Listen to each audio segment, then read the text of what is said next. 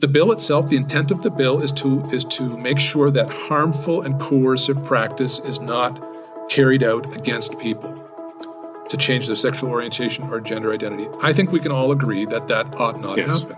Yeah. And as Christians, we can stand shoulder to shoulder with people and say, you know what? No, we those kinds of things should not occur. But the language of the bill needs to change Sure. to make sure that not only are religious beliefs not infringed upon, Hmm. but also that helpful therapeutic medical practices aren't infringed upon. Welcome to another episode of the Prepared to Answer podcast. My name is Sean Walker, and I'm excited to have Scott Steen in studio today. Hi, Sean. And today's discussion is going to be around Bill C 6. The Canadian Parliament is sitting, and this bill looks like it is on the docket. And so we're going to be talking about this again. And, and initially, we're going to start with what are the key concerns about this bill? Sure. And there's a couple I'd like to just mention, Sean. Uh, maybe just for those who haven't, maybe who aren't up to speed or haven't been, um, you know, just keeping track of Bill C6 or don't aren't as familiar with it. We've been writing about it and talking about it for a little while. But Bill C6 is an act to amend the criminal code with respect to conversion therapy. So specifically, it's dealing to change the con- the criminal code in addressing the treatment of or the use of treatments to attempt to change someone's sexual orientation or gender identity and or gender expression. That was added as well. We'll maybe mention that a little bit later. But that's the that's the focus of the bill. The two concerns that have been on the the front of people's minds there have been quite a few but there are two that i would just particularly point out to remind people of or make us aware of. The first is that the bill itself, with the language in the bill, it actually brings it, it brings value judgments, actually believe, judgments about beliefs into the criminal code, which is something kind of peculiar. Uh, here's what the the opening preamble to the bill says. It reads: Whereas conversion therapy causes harm to society because, among other things, it is based on and propagates myths and stereotypes about sexual orientation and gender identity, including the myth that a person's sexual orientation and gender identity can and ought to be changed. So right away, one of the concerns is that it's it's uh, raising this idea that the reason ge- conversion therapy has to be addressed is because there are harmful myths circulating in our society, Right. and these myths need to be addressed. Well, the myth is with respect to the w- beliefs that people have about sexual orientation and gender identity. It's beliefs about our very human nature. Now, the purpose of our Charter of Rights and Freedoms is to ensure that people who hold minority beliefs, even if your beliefs are not mainstream and are not popular with the broader culture, that we have the right to hold them and that we don't feel marginalized or penalized as citizens for holding those beliefs. Right. So one of the one of the real concerns right out of the gates with this the language of this bill is that essentially it sets the government against anyone who doesn't share these views and beliefs Right. or it sets the government against anyone who does have contrary views and beliefs about sexual orientation and gender identity. So that's that's the first real concern Yeah. The fact that that's being written into criminal code. The second and probably the biggest concern that's been most addressed by a, a variety of groups, not just faith groups, but uh, people in the medical profession as well, those who deal with uh, you know with mental illness and and uh, those in the psychiatric or psychological field, has to do with the the definition of conversion therapy Right. that the language is really vague. Here is how it here is how Bill C6 defines conversion therapy. It defines it as a practice, treatment, or service which is designed to change a person's sexual orientation to heterosexual or gender identity to cisgender or to repress or reduce non-heterosexual attraction or sexual behavior. Now the first big problem is that just in that language itself the language of the bill does not specify what constitutes or is exempt from practice, treatment, or service. Right. Right? That Yep. those terms are are such broad terms, Yeah. right? What's included in that? And there's been a lot of people who've gone before Parliament and raised the question, you know, well, does this include this? What about mm, this? This. What about this? Right. Right. The fact that it's raising that many questions is a problem in and of itself. Yeah. From a Christian point of view, Our concern is that as it's worded right now, that that practice, treatment, or service which is designed to repress or reduce non heterosexual attraction or sexual behavior, that could include something as simple as a pastor's sermon series, Sure. the regular teaching of the Bible Right. that seeks to repress or reduce right sexual behavior Right. Right. or direct sexual attraction in a God honoring or God designed direction. the That's- Bible itself. Right. That that's exactly what the Bible is seeking to do. It's seeking to change the Right. way we live out and express our sexuality. Well, if that's if that could technically be included under the language of the definition, well, that's a huge problem, Sure. right? The other problem with the language of of just the definition is, and uh, this is something I was just noticing the other day as I was reading it, is that the statement to repress or reduce non heterosexual attraction or sexual behavior, uh, I think, is a problem because it focuses not just on harmful or coercive practices, treatments, or services. And we have to admit that historically, there have been harmful practices, treatments, and services Yeah. attempting to change people's sexual orientation. Yeah. Things like electroshock therapy or chemical castration, or even coerc- coercive psychological Yep. right uh, efforts. Yeah. Well, I think we can all agree in a in a free society where we ought to treat people with dignity and respect. Those things are there's no place for that. No. We can all agree that coercive and harmful treatments ought not occur. But the problem is that this the, the language there isn't just focusing on what kinds of practices or or activities should be prohibited. It's focusing on the outcome, Right. Right? Yep. which means effectively means that again without clearly defining what practice treatment or service entails that any practice treatment or service that represses or reduces sexual activity would be illegal Right. and and i think i see that really that could create a, a whole host of of accusations and charges being put forward in the future where someone could simply say look at regardless of whatever activity you were performing there, whether it's a mm-hmm. teaching in the, uh, the Bible or just a conversation or whatever, mm-hmm. what you were intending to do there was to change my sexual attraction or my sexual behavior.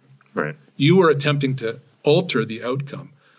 Well, well, if just bringing forward the fact that you're trying to change an outcome Right. can be a charge, well, that's uh, that's going to create huge problems. As basic as me teaching my kids about abstinence. Well, that's a really good example. Yeah. is that by the language of the bill, right, what parents do in parenting, especially when parents, right, according to our, our, our religious faith and beliefs, is we parent our children to guide them towards particular sexual attraction and behavior outcomes, Yeah. right? Whether it's one's, whether it's something that comes in line with God's word, or whether it's just common sense parents who want to help their kids avoid harmful sexual activities Right. right? That's what we're trying to do. Right.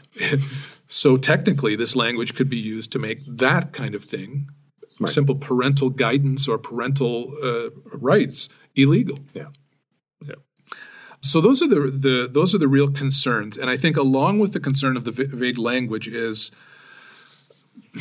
is that the the Ministry of Justice has is aware that the language is problematic. And the reason we know they're aware is because they've been taking great efforts to give assurances to people who've raised the concerns. Right. And assurances have come from the Justice, uh, the Ministry of Justice, in particular, uh, Justice Minister uh, Lametti.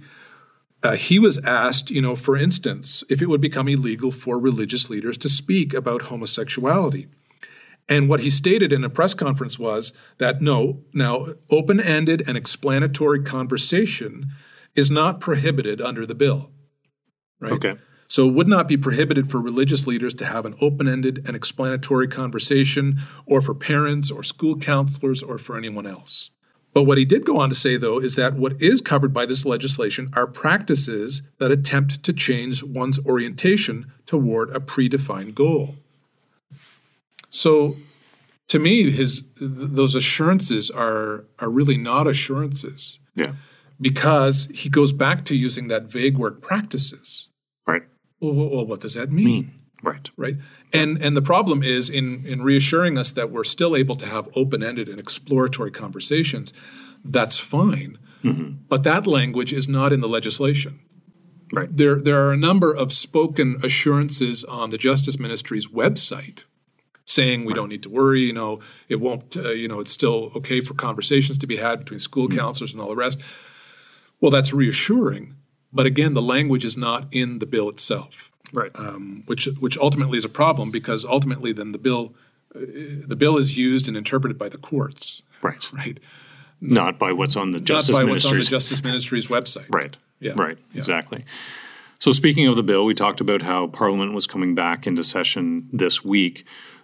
Where is the bill right now in terms of a legislative process? Yeah. So so the bill uh, passed second reading. So a bill. When it's brought to Parliament, goes through first, second, and third reading. It passed second reading in October. October twenty eighth, two thousand twenty, was when it was passed. From there, it went to a standing committee on justice and human rights, or the Standing Committee on Justice and Human Rights, which was a committee that was struck in order to uh, to research the bill Right. and also to hear witness testimony from various you know uh, groups that concerned concerned groups or um, people who would be cons- have have a vested interest in it.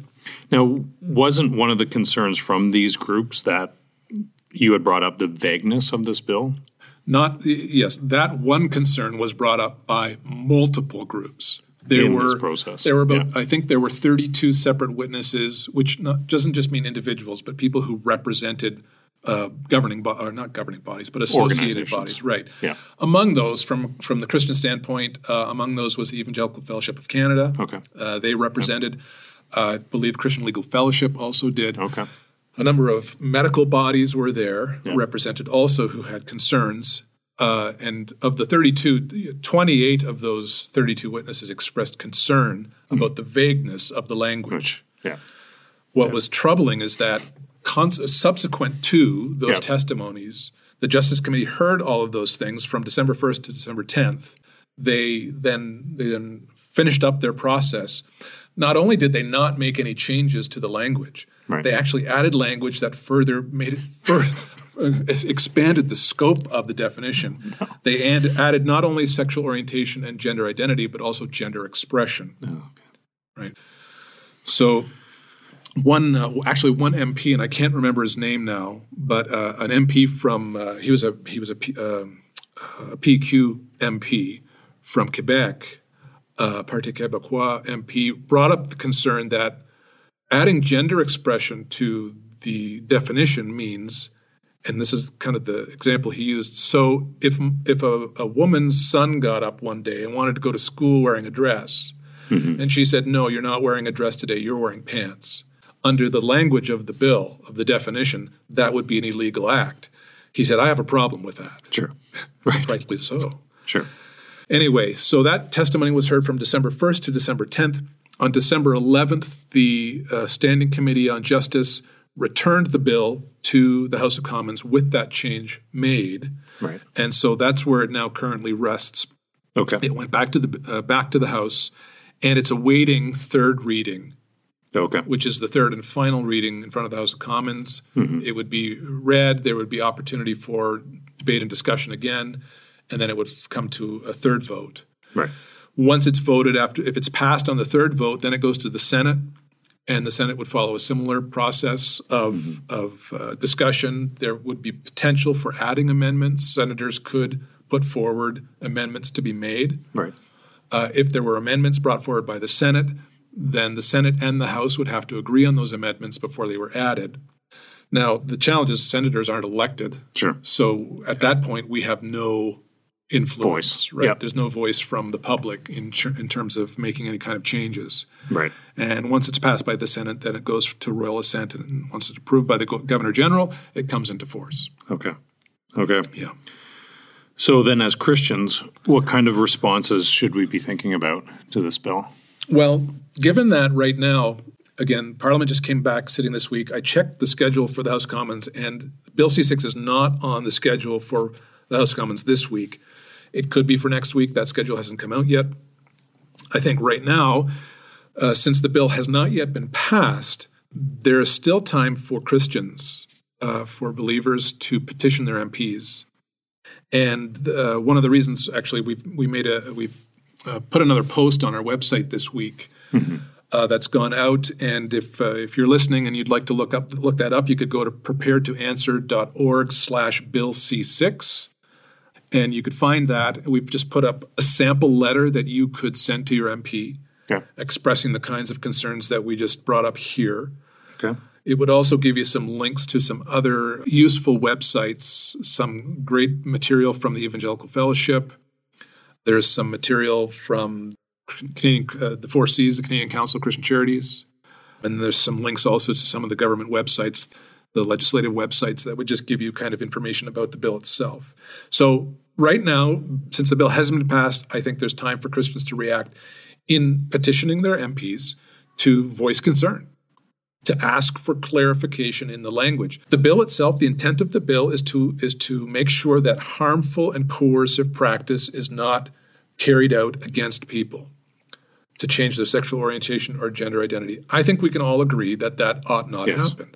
Yeah. And as Christians, we can stand shoulder to shoulder with people and say, you know what? No, we those kinds of things sh- should not occur. But the language of the bill needs to change. Sure. To make sure that not only are religious beliefs not infringed upon, mm-hmm. but also that helpful therapeutic medical practices aren't infringed upon.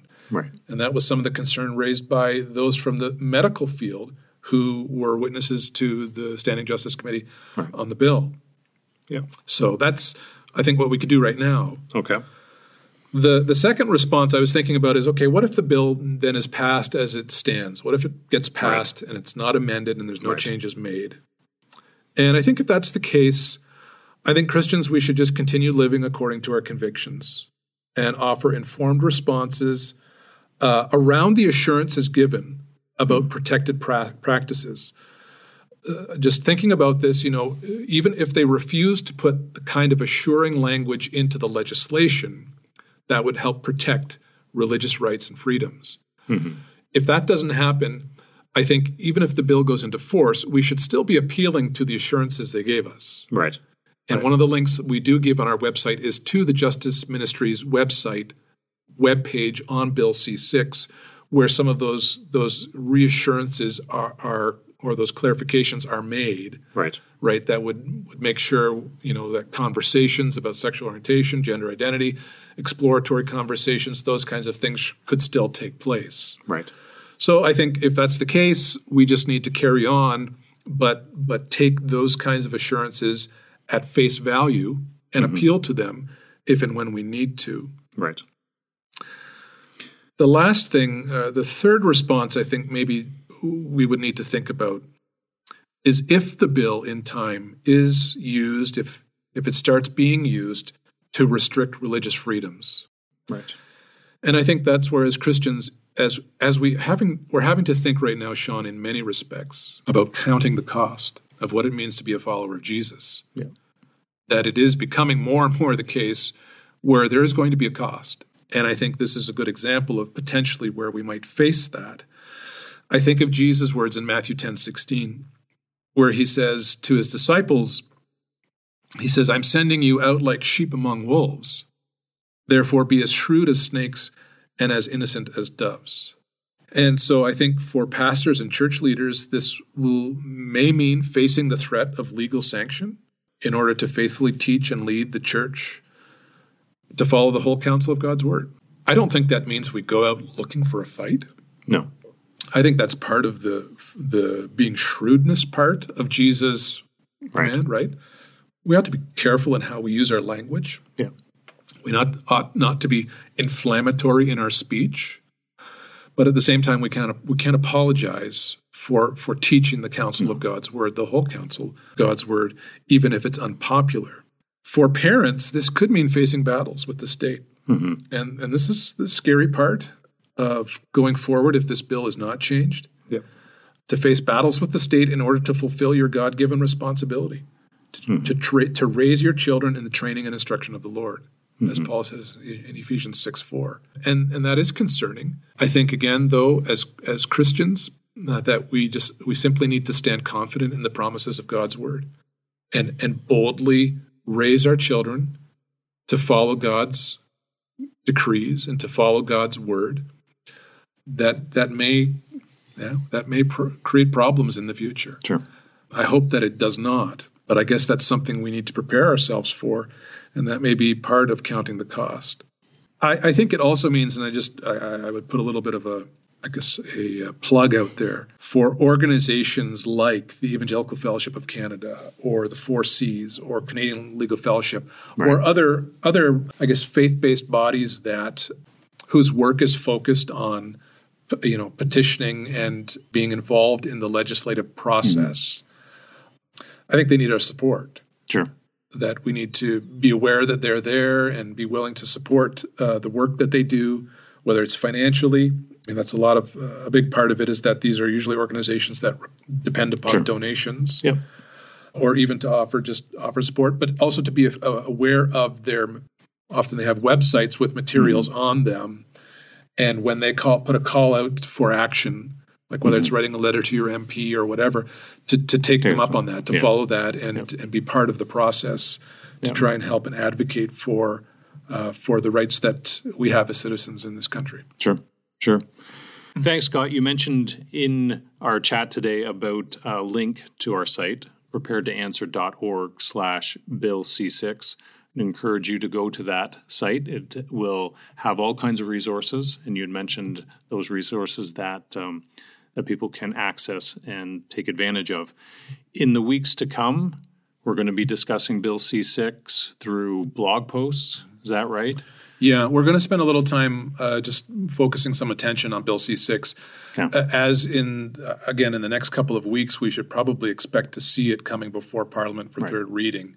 Right. And so we'll be following that just to to kind of see what's happening, and obviously we'll have uh, our response will depend on exactly right. what takes place. Right. We hope and pray that if people are listening, please take the time to communicate with, to contact, to urge your MP mm-hmm. uh, to to you know to voice concern about the wording and to seek some amendment. We're not looking to have the bill struck down. No, we're looking to have language clarifying language brought to it right. that would ensure that it doesn't infringe upon rights the rights and freedoms of Canadians to hold beliefs, mm-hmm. but also upon those who would who would be uh, looking for treatment and help right. in the areas of sexual orientation and gender identity, that they could they could get treatments that they need to get that right. are helpful treatments, right, that would not impede them because the language of the bill was so vague. So, yeah, so uh, please take action to do that. Mm-hmm. That would be, I guess, the, thing I'd want to end on saying. Okay. Yeah. Wonderful. And we'd encourage you to keep an eye out for our blogs mm-hmm. and possible podcasts and possible video in the weeks to come, mm-hmm. and uh, and to continue to pray for this uh, this important issue for sure. For sure. Thanks, Scott. Okay. Thanks, Sean. Okay.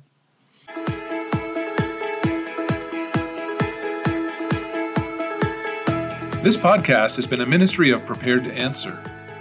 Our mission at Prepared to Answer is to help prepare, equip, and encourage the Church of Jesus Christ to grow in confidence of faith by teaching Christians to think like Jesus.